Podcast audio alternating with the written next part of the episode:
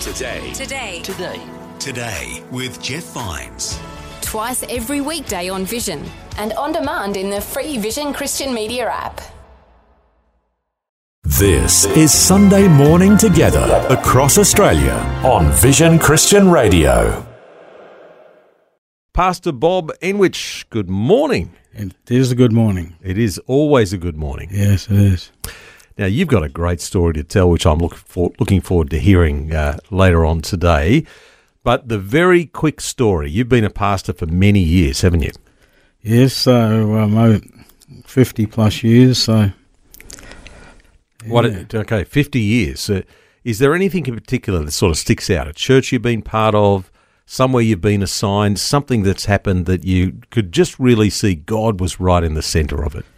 Yeah, there's a number of those stories. Um, we did go to Tassie to Pioneer Teen, teen Challenge. Mm-hmm. Went down there not knowing anyone, but someone gave us a word that God would open the door and our plans would be blown out, and it happened a lot faster than we expected. And within eight months, we had the doors open from having no money, no supporters, to hardly knowing anyone in Tasmania. We opened the doors and took our first clients in. Wow. That I mean, that's faith, really. You, you didn't Yeah. know anybody, you didn't have any or much money. Uh, you went there faithfully, and then God opened the doors. Yeah, that's the story of our life. We've always done everything by faith. If God calls us, we go, and we, being pioneers, we tend to go in and get the groundwork done. And when it gets up and running, we hand it over to someone. My wife asked me one day, "How come we always resign and leave when it can afford us to pay a wage?" And but that's just God and the faith He put in our hearts, and we saw many um, things open up, and it's just been an incredible journey. Yeah. Well, I'm looking forward to learning some more about your journey this morning. I'm sure it's going to be inspiring for people listening as well. You're the founding pastor of Twin Rivers Christian Church. Just Yes. uh, paint a picture. What What is that church? So Twin Rivers is in Eagleby, and That's the southern part of Brisbane, kind of between yeah. Brisbane and the Gold Coast. yeah, right on the boundary, pretty well. And um, a lot of people didn't want to go there, or a number of people have attempted to put a church there and couldn't survive. Mm. And um, I was running youth work there and enjoying myself doing youth work when God called us back into ministry and asked us to pioneer a church there, which I didn't want to do it first. I was a bit reluctant because I was enjoying working in the youth sphere so much. hmm But um, so we went there and um, started with eight a- adults and 12 kids and began in a bingo hall. In a bingo hall. Yeah. so it was used every other day, but Sunday, and I noticed on one of the blank bingo sheets it had, you can advertise here. So I rang up and found out how much and said, yes, we'll advertise. And it went something like this try and win during the week, but meet with real winners on Sunday Yeah, right. and advertise the church service. So You don't have people stand up in the middle of the service and shout out numbers, do you? no, no. It, I was wondering whether it might happen, but it never did. But you could do studies in the book of numbers, maybe. yeah, yeah. We hung up a big sheet over the spinning wheel and all the rest of it. Right. Huh, good But, stuff. Yeah. And I believe, Bob, it's a um, very special time for you and your wife, Naomi, at the moment. It is. We're about to celebrate our 50th wedding anniversary. Wow, congratulations. Yep. 50 years. Yes. Can you take us back to that wedding day 50 years ago? I can. I was partway through Bible college. I had no money. So this is is 1974 or 73, 3? 73, yeah. so the end of 73. December 73. Right? And um, I always had this silly desire to have a couple of vintage cars and a red carpet rolled out. Okay. So what's a vintage car in 1973? Is this something from the 30s or 20s or something? yeah, about that. Yep. And um, I was mowing lawns to get my way through college, and I looked underneath this house I was mowing this day, and here's a vintage car underneath. So I asked him, I said, Do you um, use those for weddings? He said, All the time. I said, What's the price? He said, Depending on who it's for. I said, It's for me. He said, Well, I'll do it half price, and I'll ring my mate and see if he'll do it half price. And so we had these two vintage cars at half price, and that, that was the start of the whole miracle coming together. And I had this dream of having a red carpet rolled out for her. And one of the churches I was helping out as a with youth work at, at Belmont actually in Brisbane here, asked whether I'd go into a swimathon and help them raise money. And when they were proudly showing me this red carpet they'd put in, pastor said, I got this strip about two foot wide. left and, over. And he said, It's too good to throw away. Do you know what I could use it for? I said, Sure do. and it turned out that um, one of the French guys in college dressed up as a servant. As the vintage car pulled up, he opened the door, Rolled it all rolled out. the red carpet out. Went- never even measured it, but it went for exactly from the car to the bottom step of the church. oh, very nice. Did Naomi know that was going to happen? No. Oh, what a surprise. Yeah. That's so, wonderful. So 50 years of marriage. Yes. Uh, okay, somebody's getting married right now. What do you say to them? What, what What's your advice? What's my advice is be good friends. Don't go to bed angry. And just always, yeah, reminder that you love her. Don't Mm. don't fail to communicate it. Don't be like the guy who, when his wife said, "Do you still love me?" He said, "I told you that 50 years ago. Anything changes, I'll, let, you know." I'll let you know. Yeah. Yeah. No, that's not, Often not a good way to play. No, Yeah, very good. Well, congratulations. thank you. Uh, it's going to be a special day coming up next month Yeah. uh, for you both. Anything special planned? Yes, we're actually going away next this weekend, actually, Very nice. because it's cheaper this weekend to go away than it is in a couple of weeks. Yeah, well, everything gets that. everything gets crazy uh, Yeah, expensive so- at Christmas time. So all all our kids and all our grandkids are coming away from Friday through to the Monday, Ah, very nice. and we're just going to have a big dinner on the Sunday night and Fantastic. just enjoy it as a family. Very good. Well, we are going to get together for a meal here in just a few moments of a different sort. That's communion. Yes. What is it that's special about communion for you, and, and how do we best prepare our hearts toward communion? Yeah, I, communion is, is that time of communing with God, and so I always say if there's any blockages or anything that you know that you need to settle to it before communion, Yeah. and um, it's a, a good way of keeping short accounts. You need to do that in marriage and in any relationship, and God's no different. Yeah. There are times when we can let things get between us and God, and we need to clear those and, and just clear our heart. Mm. And um, I, I just love communion in that it's a very powerful time. It's um, it can it can become just a habit, but it can also be a powerful time of interaction between you and God and just sharing and, and knowing what He's done for us Yeah. and um, appropriating that to our lives is so important. Sunday morning together across Australia on Vision Christian Radio. My guest and co host today is Bob Engwicht, who's the founding pastor of Twin Rivers Christian Church in Eagleby. It's in southeast Queensland. And Bob, it's over to you to lead us in communion. Thank you. 2 Corinthians 8 and verse 9 says, For you know the grace of our Lord Jesus Christ, that though he was rich, yet for your sakes he became poor, so that through his poverty you might become rich.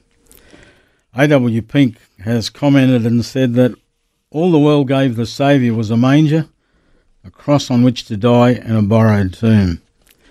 As we look at his life, he, there was a life of poverty. He was laid in a manger which was designed to feed animals in.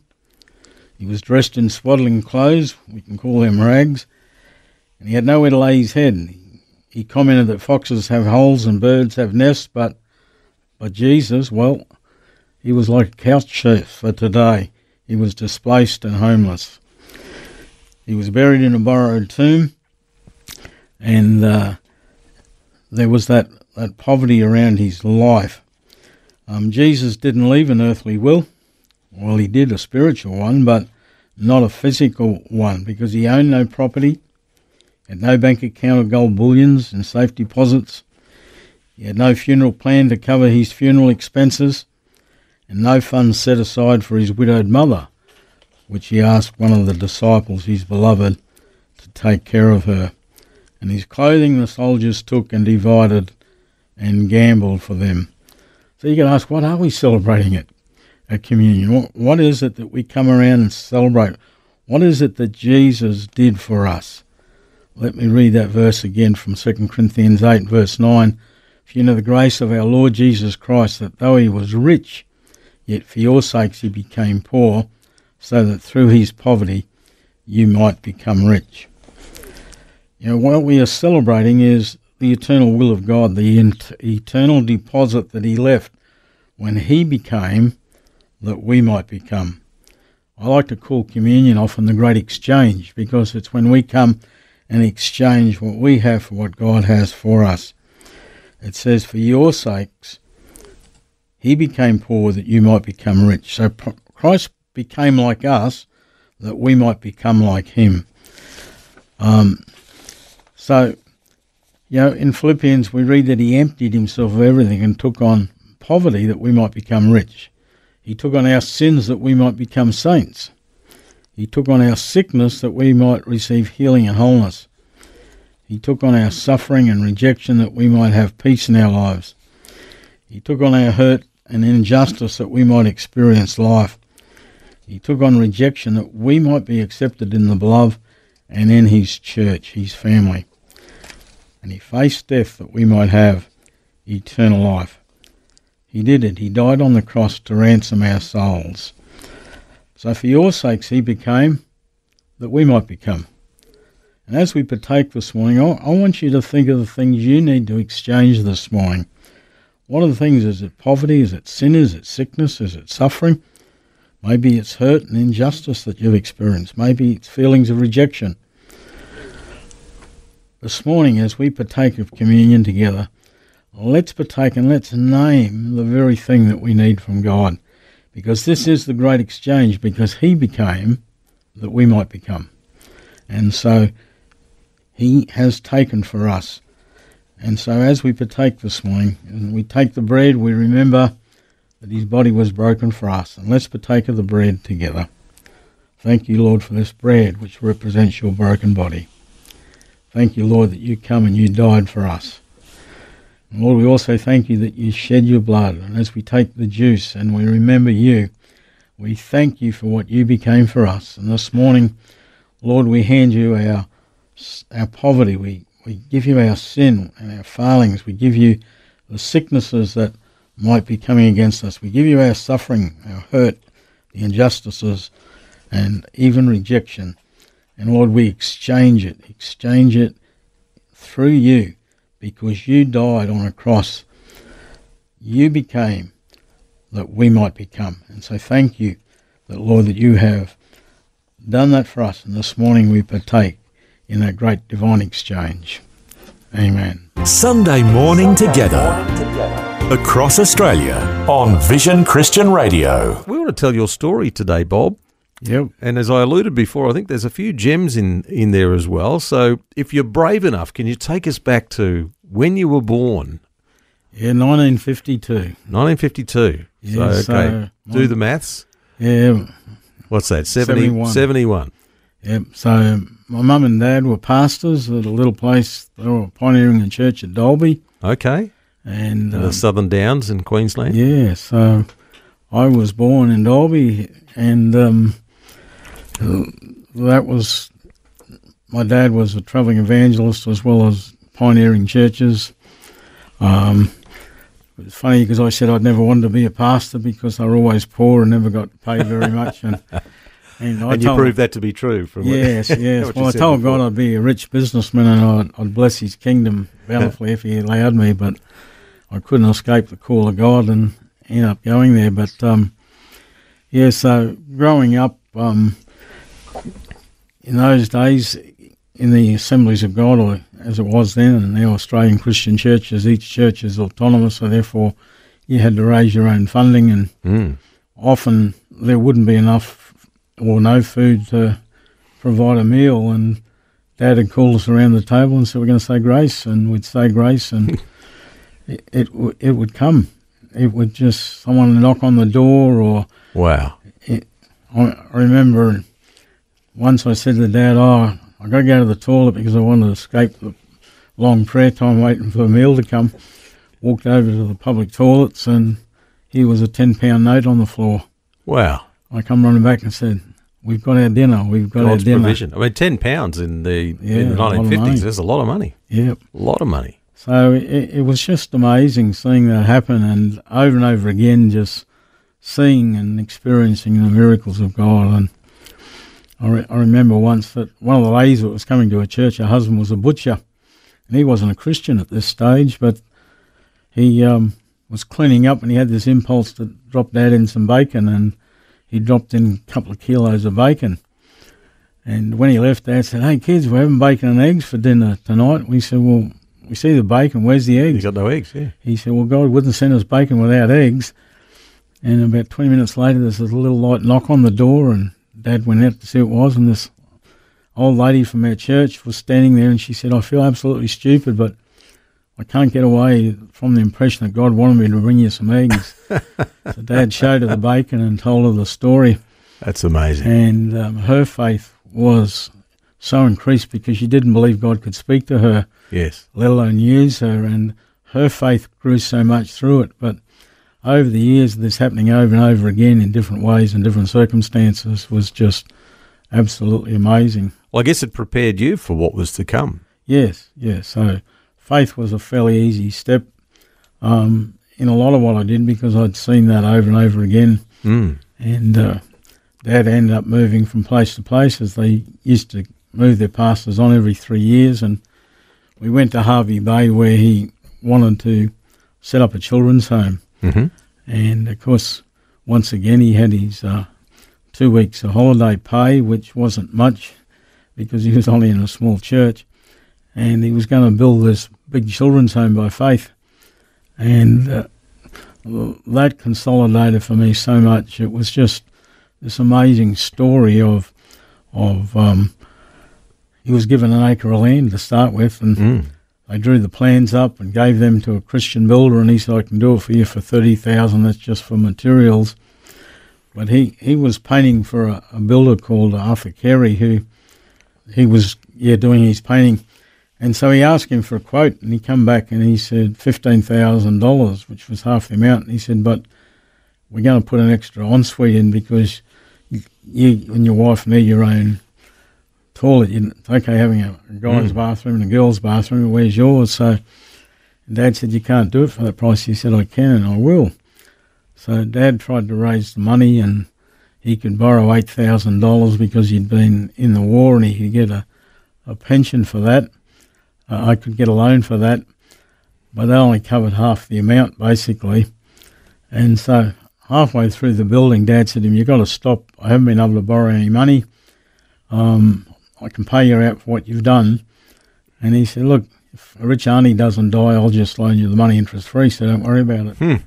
And he kept building, and Dad said, No, I beg you to stop. And this guy started crying, and he said, Harold, don't stop me. I've always vowed that I'd pay my debt to society. What you don't know is I grew up in a children's home, Right. Huh. and he was coming to retirement, and he said, I get one opportunity, don't take it away from me. And so he, he went ahead and And He- finished it. finished the whole That's place amazing. off. Six bedrooms, three bathrooms, and Yeah. toilets, and a big kitchen dining room, and God knew. yeah, God knew and, and brought Yeah. the right people into Yeah. the, into the mix.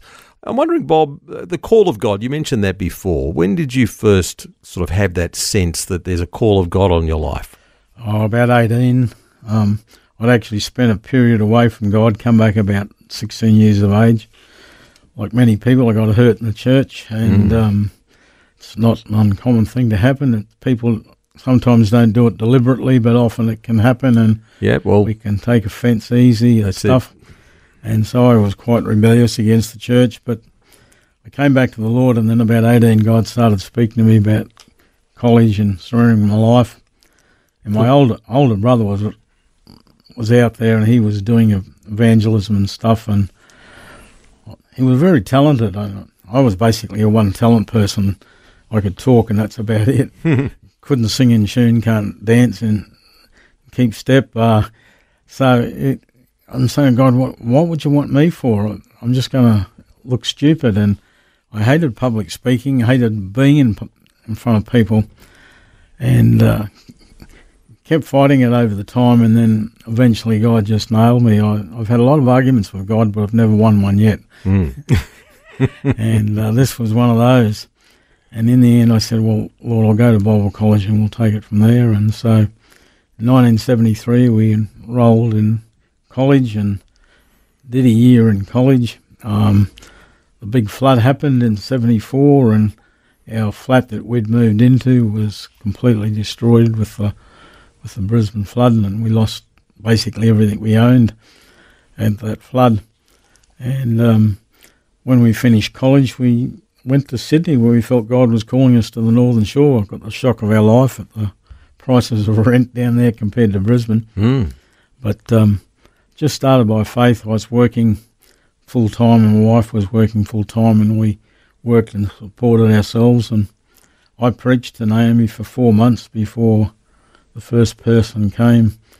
And well, there was three of them come together, three three older ladies, and those three ladies were with us the whole time. We So you'd hold a meeting and preach just to your wife yes, with no yes. one else in the room. That's it. It was a little bit hard to practice words of knowledge because when I said, God has showed me there's a woman here who's not submitting to her husband, she reckons I was having a shot at her. Uh, did she come forward though? Well, I, I tell you, the day those three ladies come, we danced around the kitchen dining table. I can imagine. We were so excited that the church had begun, and it, it was humbling in a way because there was a, a blind lady there, and she had told us for 12 years she'd pray for, prayed to God to bring a, a church to that area of Elanora Mm. Heights where we were in Narrabeen, Elanora Heights. And um, it, it was just an amazing, humbling thing. And um, we thought we'd done a lot by praying about this area for 12 months while we were in Bible college and then going. But um, yeah. And I, I'm interested. You, you know, you've left Bible college. You've gone to pioneer a church.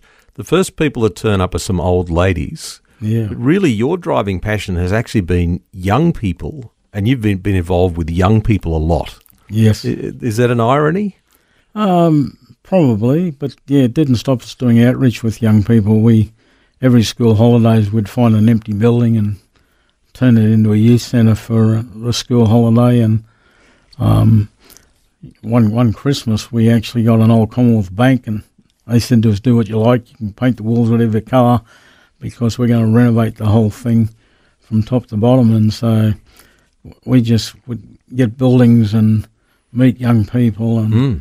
and gradually we saw them come in. But it was great to have that prayer basis and a, and a good place to start. Mm. So you spent eight years in Sydney, I understand, and then you, Yeah. you decided to come back home to where your roots were Yeah, in Brisbane yeah. and start something there. well, it, it was a lot harder than that because my wife's twin sister, her husband was dying, and her two boys needed someone to be around them, and so the doctor for my sister-in-law ra- rang us and said, "Would you consider coming home?" And it was the hardest decision we ever made. It was like our heart was being torn out. Mm. I remember we, we drove from Sydney to Newcastle, and it was about Newcastle before we stopped crying as we're driving up the highway, Wow. just leaving the work of God behind. And 70 to 80% of the congregation that we had, we'd led to the Lord personally. So Mm. there was a real deep interconnection of friendships and and young people that we'd seen turn around. And it was funny because when we were there, I went inside our house one day and I'm looking around and my wife said, "What are you looking for?" I said, "I think someone must have hung a sign up. If you need a room, come and ask here because young people get turning up and saying we're homeless. Can we come and stay with you?" And so, you know, that whole connection with young people just continued on from those coffee shops and outreaches and it was just a- a fantastic time of working with them and just loving people into the kingdom. Now, just tell me a bit more about working with young people at risk because it's been a bit of a theme throughout your life, hasn't it, Bob? Yeah, so uh, the seeds were planted because obviously through the children's home that my parents had and meeting the kids there, there was always that drive towards people that have been hurt and disappointed in life, and so And there's no shortage of them. Yes, and so we met a number of them in Sydney, but when we came back, we deliberately wanted to become more involved, and of course, we took up residence near where my sister-in-law lived, so we could have interaction with her boys. Mm-hmm. But we started working with youth at risk across the city of Logan, in particular, and um, most of the kids we work with were referred through family services and youth justice, and so we had a lot of young people. So we started out with about 15 young people we were working with, and we were doing it under our house with a pool table. And by the time it grew to 30, within a couple of months, the neighbours started complaining about the noise. So we said, well, we'll So were you providing accommodation, or they were just coming and spending time with you? Or yeah, we did work? We did have an extra bedroom set aside for young people to come and stay, and so we'd often have two or three or four homeless young people living with us. right? We'd actually done a course with the Department of Family Services, but because I was a pastor, they wouldn't give us foster children because they said we were too religious.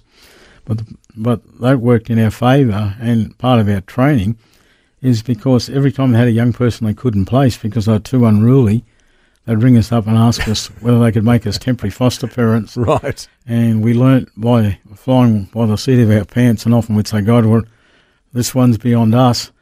But God would give us keys and insights, and um, we just see miracles take place in young people's lives. And it was just such a, a fantastic experience.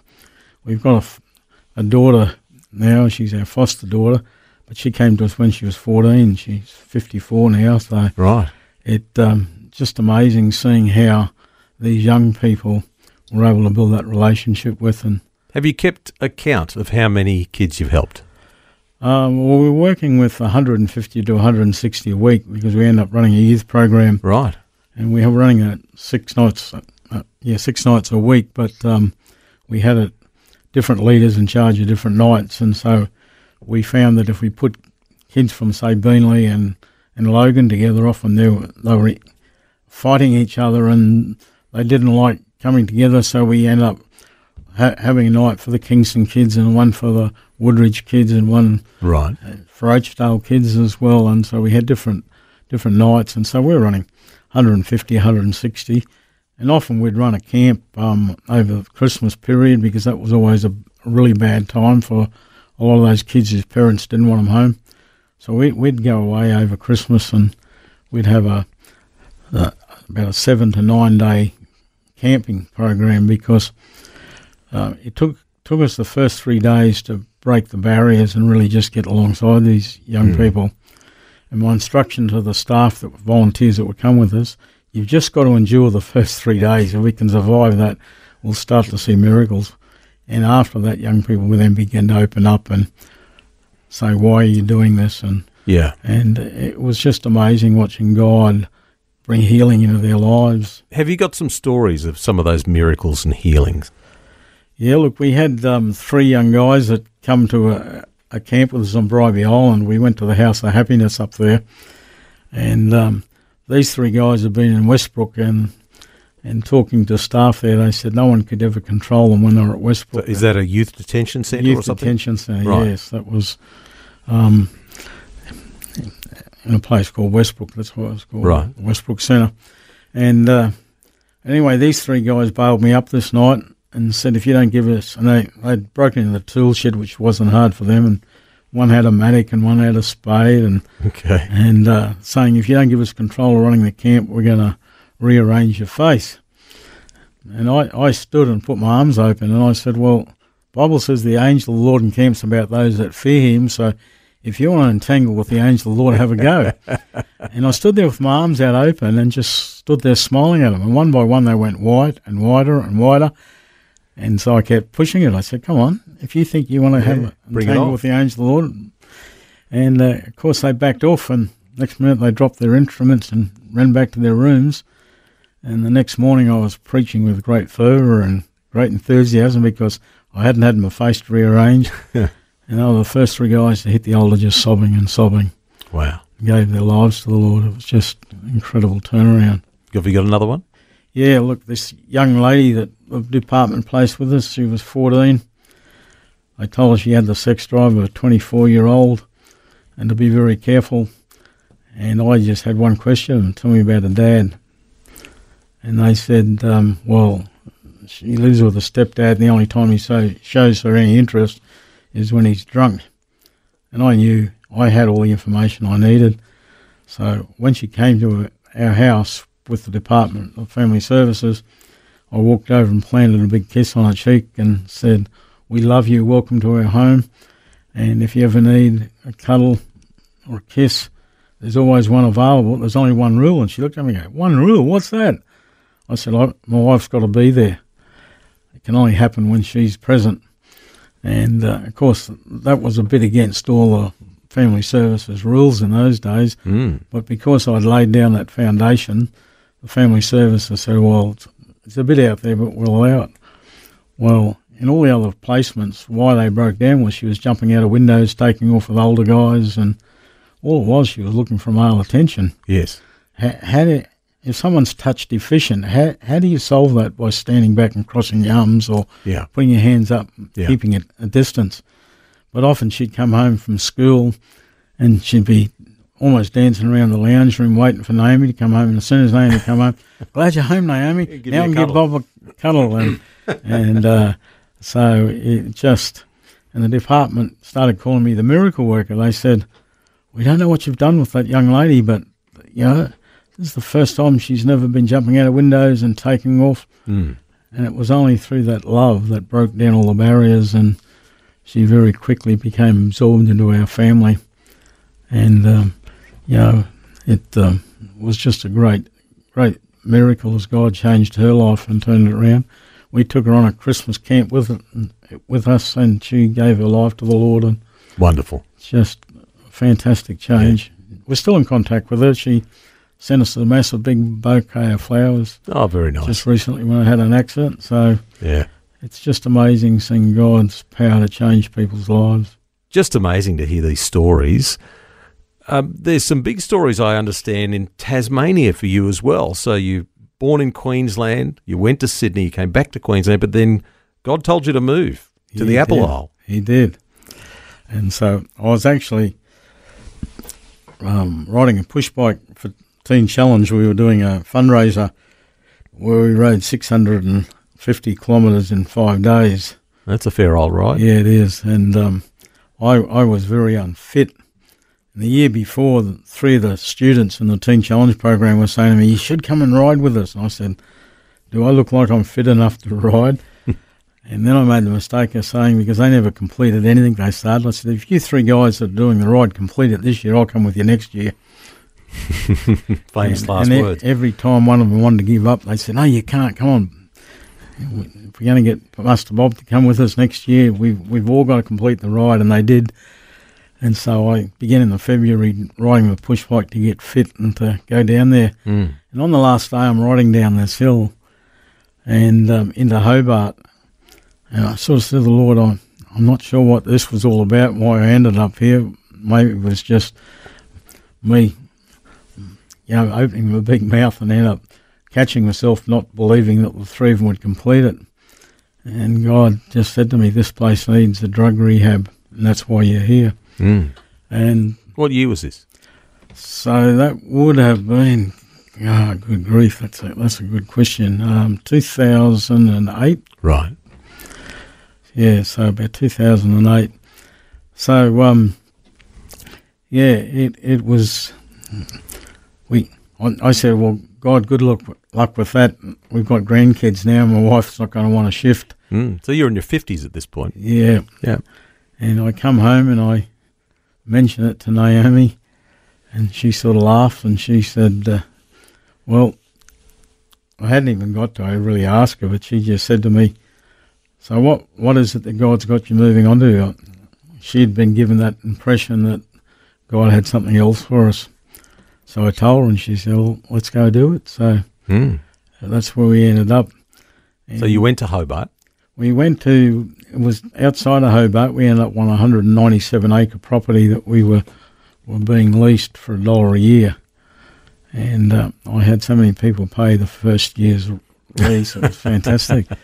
But um, yeah, so the first student that came into the program was this young guy that had been on drugs since he basically about 14, 15, but he he was a very gifted musician and he played the piano brilliantly. And he was given a scholarship in Melbourne. And while he was there, one of the tutors sexually abused him Right. and he couldn't handle it. And he ended up turning to drugs to try and self medicate.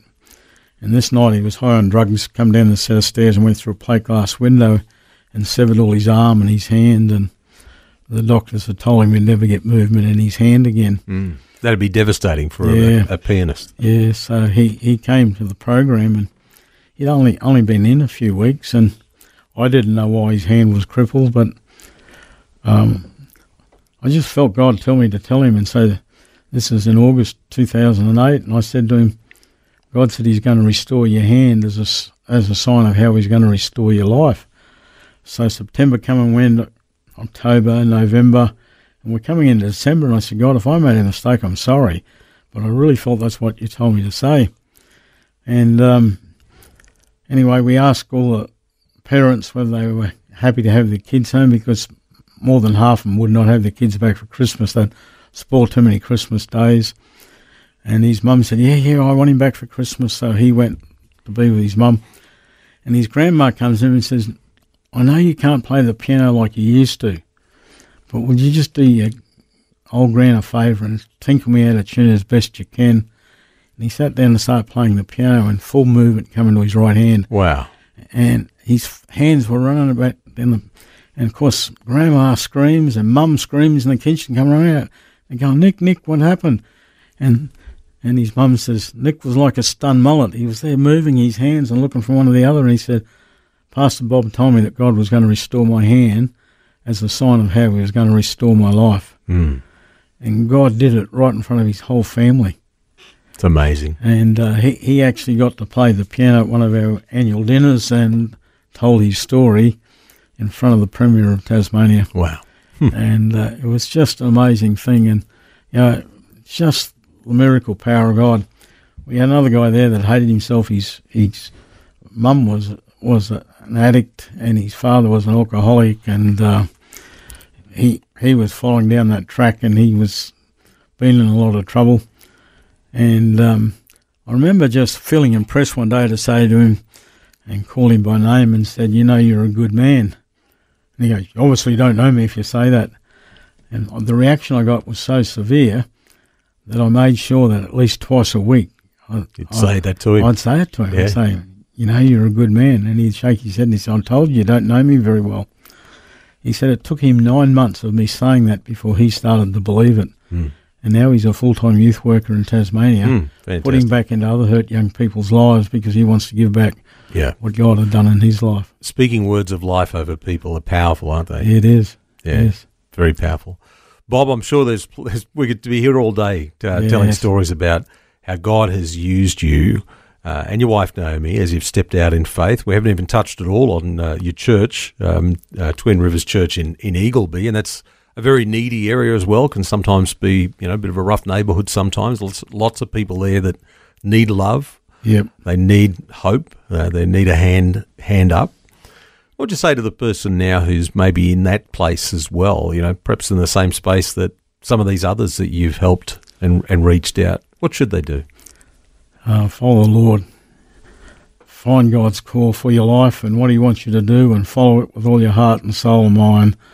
God doesn't shortchange you, and the amount of people's lives we've seen just absolutely transformed, whether the addicts we've talked about or families that have lost hope. God just restores hope and brings that hope into people's lives, and it's amazing where He'll take you and what He'll do with your life. I'm I'm surprised what God's done with us. I said earlier that I never felt like I had much gifting, but God can take a one talent person, as the parable says, and He can multiply them. And in my life, that's certainly been the case that God has multiplied our gifts, and what what He's done through us has amazed us as much as anyone else. Hmm. Thanks for sharing at least a little bit of your story here, Bob. It's been really encouraging. I'm going to let you get prepared for what's coming next. That's the best five minute sermon that we'll hear today. So, you up for the challenge? I'm up for the challenge. Sunday morning together on Vision Christian Radio. And right now, Bob, you get to uh, give us the best five minute sermon that we'll hear today. And it's based around a very well known verse of Scripture. It is. So Romans 8 verse 28, we know that all things work for good for those who love God and are called according to his purposes. It um, is also the bridge of the song we played, and it says, I still believe you're speaking, God. I believe you're working all things for good. I fix my eyes on heaven, God. I receive your vision, God. I believe you're working all things for good. It's an amazing verse, but it's one that we can look at and grab a hold of, and but we need to read it in context of where it comes from because as you read through Romans 8 particularly, you get that picture that it's it's all put together there in in a package. It's not a verse on its own. Um, even the verse that follows it, in verse 29, it says, For those God foreknew, he also predestined to be conformed to the image of his Son. And so we see that God has predestined us, that we understand that God uh, is at work in our lives and that he called us and that um, he loves us intimately. And when, when we look at Romans 8, and particularly in the beginning of the chapter 8, it talks about that God wants to bring about the law of the spirit of life because it talks about the, um, the law of sin and death, and living according to the flesh only brings death and cannot accomplish what God wants to in our lives. But when when we're in touch with God and God has come into our lives and changed us, and that's the big key. I mean, isn't that what Romans three twenty three and Romans six twenty three talks about? Talks about the wages of sin is death, but the gift of God is eternal life, and the life that comes is through the Spirit and through God's Holy Spirit coming to indwell us. Um, Romans eight eleven, of course, is a favourite of mine as well, where it talks about that if God raised Jesus from the dead, then that same resurrection life will come into us, and He will raise us to life, and that we can live our lives through the Spirit of God living within us and through us. And so there is that need to understand that God is for us and that that we are now walking and living in the Spirit rather than according to the flesh. Um, if we if we only remain um, motivated by our own flesh and what benefits us, and not by God, then this may not be the case that all things work together for good. Because if we're still living our life out of the flesh, the life of the flesh produces death. Where the life of the Spirit and living in that and knowing God's Spirit directing us and guiding us means that we can say that all things work together for good. It doesn't mean that they're always pleasant, but it's always good and that God brings good out of it. Um, in Romans 8, verse 12 and 13, it says, So then, beloved ones, the flesh has no claims on us at all, and we have no further obligations to live in obedience to it. For when you live controlled by the flesh, you're about to die. But if the life of the Spirit puts to death the corrupt ways of the flesh, we then taste his abundant life. What, what a great verse. That's in the Passion Translation. But it talks about how that we start to, as we follow God, we, we don't experience death, we experience life. Not only life, but life in its abundance, which is one of the promises that God gave, or Jesus gave when he was on earth. In verses 14 to 15, it says, The mature children of God are those mo- motivated by the impulses of the Holy Spirit. You did not receive the spirit of religious duty um, into the fear of never being good enough and I've added or being punished or feel like you're being punished for not being good enough. A number of times I've talked to Christians who talk about that um, they don't feel they're good enough, and so they need to discover God's great blessing on their lives. Recently, I had a, a mower accident where I rolled my right on mower and um, went over an embankment and a half a metre embankment and landed on top of me, and I was pinned under this mower. And I thought I was going to die under there because my wife had gone out, but she had this impulse to come home and found me after half an hour. And uh, I remember lying under this mower and going, God, how can you work this together for good? I don't see me dying prematurely.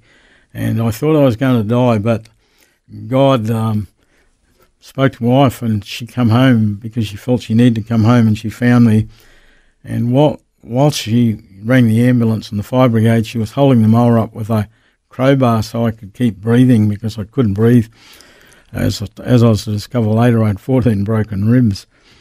But while she was holding it up before the fire brigade and ambulance arrived, she hit a pop in her back. And after three days, it got so painful, I x rayed and discovered her whole kidney, left kidney, was full of cancer. And so, in the last three months, not only did I have the rollover, she's been in and had the kidney removed the doctors were amazed that she had no symptoms, but they said, given you know, even weeks or months, the cancer would have started to spread through the rest of her body. And uh, it was then I realised all things do work together for good. And I said to the doctor, I'm really glad I rolled the mower. And he said, I wouldn't go that far. I said, I would because now our life together has been extended. So let me pray for you. You might be going through something. And um, Lord God, thank you for the listeners of Vision Radio. Thank you for the message of hope that comes out. Thank you, Lord, Lord, that all things do work together for good. And if people are struggling with situations and difficulties in their lives, I pray that you would bring healing and release. And Lord, bring that hope that everything will work together for good to those that love God and are called according to his purposes. Amen. This is Sunday Morning Together across Australia on Vision Christian Radio. Thank you so much for the message you just shared a, a few moments ago. What, what an amazing uh, series of events that happened, and that God does work all things together for good. And, and you just strike me as someone who has a very positive outlook. Um, anyway, Bob. Yeah, I normally do. I when I was trapped under the mower, though, I, I think it deteriorated when I can imagine. petrol and the oil were running out of the mower. It was upside down and on top of me. yeah. 297 kilo mower, and it had me pinned, and I couldn't move, and I couldn't breathe. I was struggling to breathe, I was fighting for every breath. Yeah. And I thought, God, I- I'm sure this is going to work together for good. And, But then uh, your wife came. and then my wife came, found me. The fire brigade, local fire brigade in Logan here, came and rescued me and got the machine off me. Yeah. And uh, I've read that you uh, you just want to see the world as a better place, and you believe that there is a solution for every problem. That's true. Yeah, God has a creative solution for every problem. Where, where where does that thinking come into play when you're trapped under a mower? Well, that's uh, when I was saying, God, I, I just beg you to rescue me because I don't see this being part of your plan, and I there's no one around, there's no one hearing me. Please bring someone, and of course, my wife had this strong compulsion that she had to come home rather than go out shopping first. Mm. If she had gone shopping first, I probably wouldn't be here today. I've heard you say in a couple of your stories. Uh, there was one that you told of the, the lady who turned up when you were a kid Yeah, with eggs. Yes. And she looked a bit embarrassed at the front door, saying, um, I'm not quite sure why I'm here, but I just felt God told me I should bring some eggs to you. And it was right when your dad had prayed for eggs. that's right. Yeah. So, what about hearing the voice of God? What do you do when you, you're not quite sure? Yeah, it's a funny thing, but often it's so strong in my life that I, I just know it's it's God. Um, I was out cycling one morning in Tassie, and I'm crossing this bridge, and this car comes beside me, and this strong authoritative voice said, "Move left." So I just swung my bike left, and as I did, the guy forgot he had a trailer on that was a lot wider than the car. Would have wiped you out. It would have wiped me out. I would have been under the wheel, and it left all dirt from the side of the trailer all down my cycling gear. And uh, I, that was one time I was really thankful I listened to the voice of God, and Mm. I, I don't seem to question it anymore. And um, you know, it it's just some that strong thing that comes in your spirit. You know, it's not from yourself. Often I haven't even been thinking about it, and voice will speak into my life, and I've learnt to obey that. And that always works for good. Mm. That's amazing. Tell me quickly about the church in Blackall that you're part of. Yeah, so New Beginnings Church at Blackall is um, part of the ACC movement. Um, it had been there a lot, a long time, but its numbers were up and down, and particularly because it was mainly contract workers and not so much the local people that were there.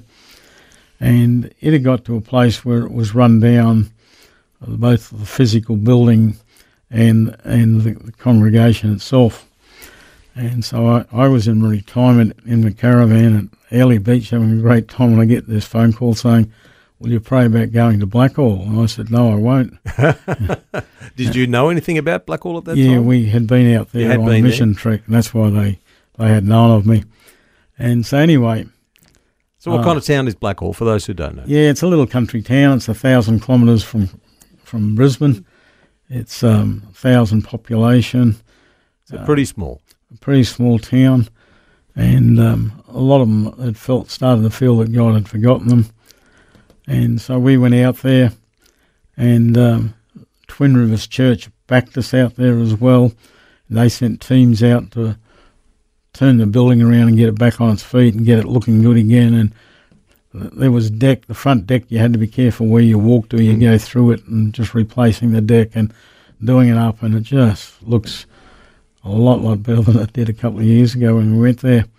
And just to see the building turn around, and and we started a gardening project in the front of the church, and we found out that locals were every couple of weeks driving past the church to see what changes were made Mm. And they, they still do. And people in the town say, and the mayor said to me, the church was looking more like hell than heaven when you came. he said, it's just great to see it transformed. And But I can hear here again. Here's this thing of hearing the voice of God. yep, You know, there was a voice of a friend calling, saying, "Would you consider praying?" And you said no, but you're involved, so something something changed. oh look, the reason I said no, I wouldn't pray about it was when I was in Bible college in '73. I said, God, I'd like to pastor a country church once in my life, and it didn't happen. So when I retired, I said, God, you missed one of my prayers, but I can live with that. Mm. And so I knew I was going. And after a while, I said, Well, can you tell us why you won't pray about it? I said, That's because I'm coming. well, there you go. Very good. Sunday morning together on Vision Christian Radio. We've come to the end of our time together just about this morning. My guest and co host has been the founding pastor of Twin Rivers Christian Church, Bob Engwicht. And uh, Bob's been very hands on throughout his, uh, his ministry. And I hope you don't mind me saying, Bob, at 71 years of age, uh, you've got plenty of life uh, still in you. you. You're still being driven on to hear the voice of God. Yep. It's encouraging, very encouraging. And thank you for sharing your stories today. I just wonder if you might be able to lead us in a prayer for our nation. Um, you've been right at the leading edge of seeing the need that so many people face uh, in their lives, and you know those needs don't seem to be going away. No.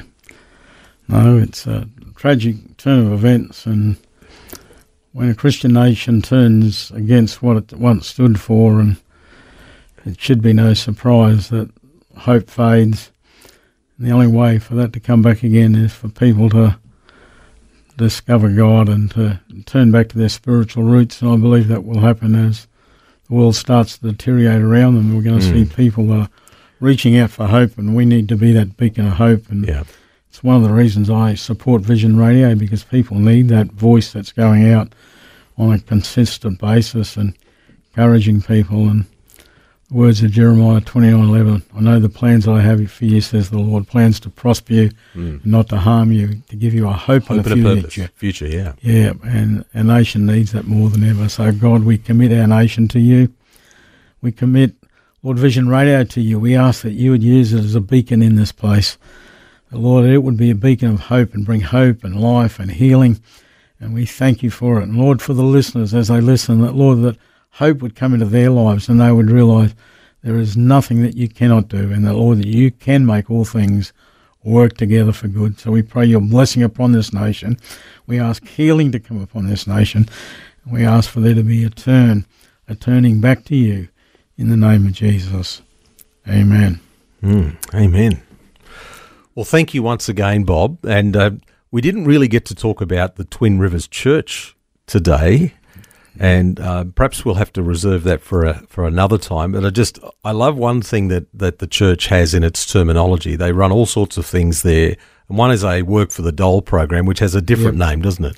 Yeah, we called it Work for Your Destiny. Work for your destiny. Yep. And uh, we found that a lot of people came and they thought it was the church just to get free labour. Mm. And so they would resent having to come there.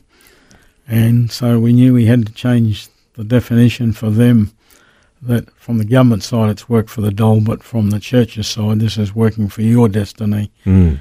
And the miracles that come out of that and the stories that come out of that were phenomenal. Mm.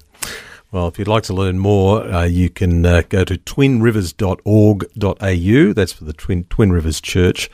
But um, God bless you, Bob, and uh, you and your wife, Naomi. 50 years of marriage celebrating coming up next month. So enjoy the get together you're having at the weekend uh, with your family and uh, and just celebrating that. It's quite a quite a milestone. Yeah, thank you. God bless you. Thanks for taking time to listen to this audio on demand from Vision Christian Media. To find out more about us, go to vision.org.au.